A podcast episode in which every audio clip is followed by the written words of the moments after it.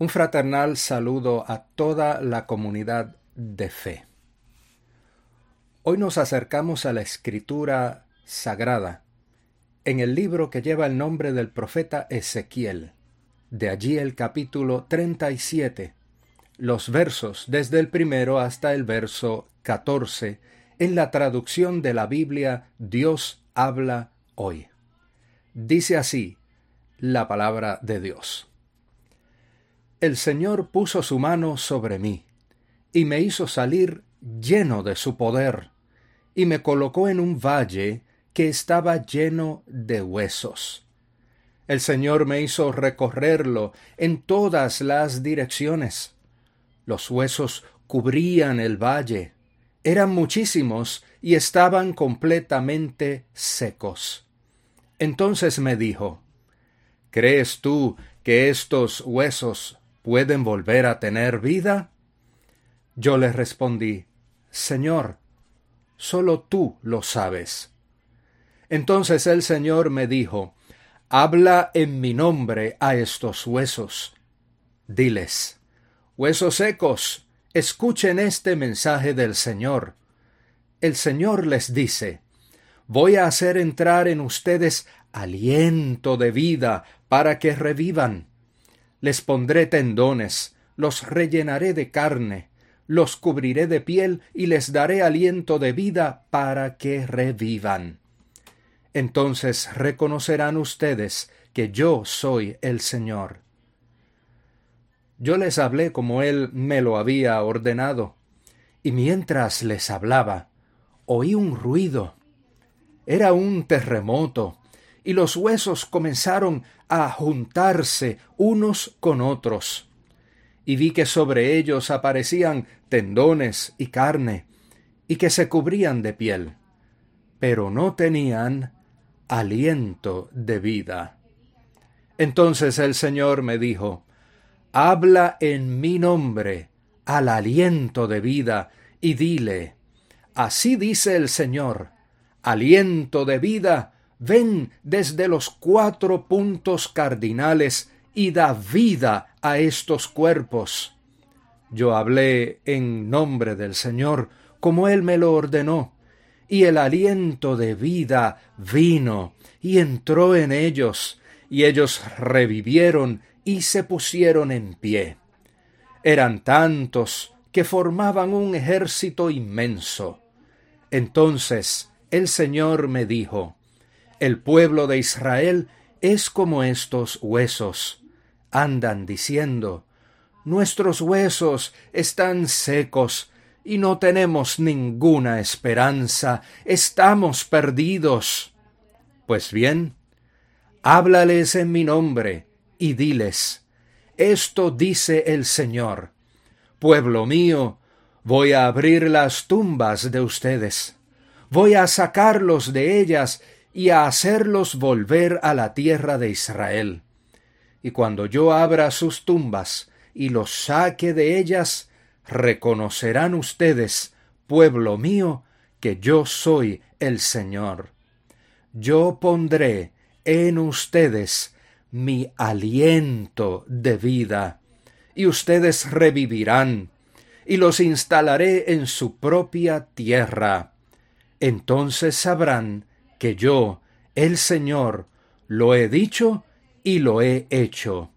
Yo, el Señor, lo afirmo. Amadas y amados, la lectura bíblica nos lleva hoy hasta el siglo VI antes de la era común. El imperio babilonio había sitiado la ciudad de Jerusalén había cortado los recursos de la ciudad, había invadido la ciudad, había destruido sus muros y defensas, había destruido el templo, había desacralizado los símbolos patrios y religiosos de la ciudad, había deportado el liderato del pueblo judío y finalmente había deportado parte de la población. La experiencia del destierro en Babilonia era algo devastador para los judíos que la vivieron.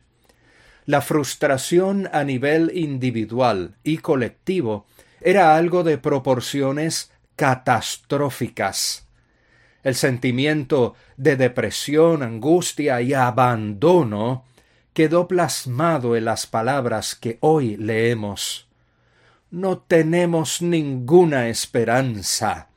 Estamos perdidos, dijeron. Uno de los deportados fue el sacerdote Ezequiel. Estando en Babilonia, sufriendo la misma suerte que sus compatriotas del exilio, Ezequiel recibió el llamado de Dios para ejercer la labor profética, es decir, hablar al pueblo en nombre del Señor. Los discursos de Ezequiel quedaron plasmados en el libro bíblico que lleva su nombre. Entre esos discursos se incluyen cuatro relatos de visiones divinas, es decir, experiencias de éxtasis en las cuales Dios le daba al profeta enseñanzas y mensajes para el pueblo. Una de esas visiones es la que leemos hoy en el capítulo 37. Allí el profeta comienza indicando que fue colocado por el Señor en medio de un valle que estaba lleno de huesos. Esta visión es sumamente impresionante. Recordemos que Ezequiel era un sacerdote. A la luz de las leyes y entendimiento hebreos, estar en contacto con un cadáver era algo ritualmente impuro. ¿Cuánto más entonces para un sacerdote estar en un valle lleno de la representación más gráfica de la muerte? El sentido común le diría a Ezequiel que no le era apropiado estar en ese lugar.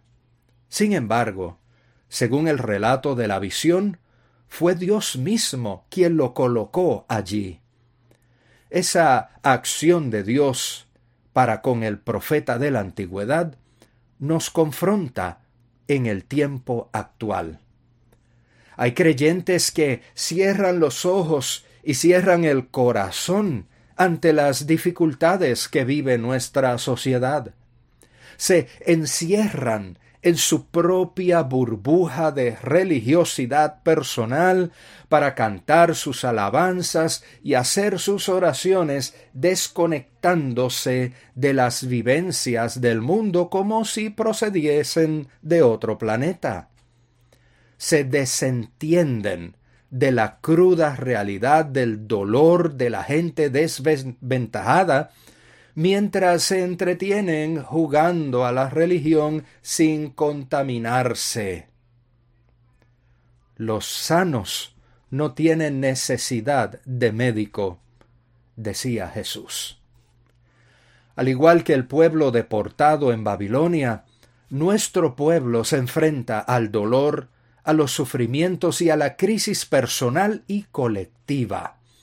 Es como si nuestra tierra fuera un gran valle de huesos secos. La humanidad vive el mismo lamento del pueblo de Ezequiel, diciendo Nuestros huesos están secos, no tenemos ninguna esperanza, estamos perdidos. La violencia contra la mujer, la violencia de género, los atropellos económicos, el maltrato religioso, el acoso laboral, el alto costo de los servicios de salud, la pobre aplicación de la justicia y otros tantos males nos llevan a vivir en ansiedad y desesperanza. Al igual que Ezequiel, Dios nos ha colocado en medio del valle de huesos secos, no en los márgenes, no en las orillas, no en un monte mirando desde lejos. Nuestro lugar es en medio de ese valle, y allí mismo recibimos la instrucción de Dios cuando dice Habla, habla en mi nombre a estos huesos. Ahora bien, ¿qué es lo que nos corresponde hablar en nombre de Dios? Estudios en las ciencias de la salud mental han comprobado que las palabras tienen un gran impacto en los oyentes. Las palabras pueden influenciar el estado de ánimo de quienes las escuchan. Hay palabras que solo traen muerte, desesperación, soledad, frustraciones y complejos. Hay conversaciones que lejos de alentar, lo que hacen es sumergirnos más en la angustia. Nuestros huesos, nuestros huesos están secos. No tenemos ninguna esperanza. Estamos perdidos. Todo va de mal en peor las cosas antes eran mejores, esto no tiene remedio.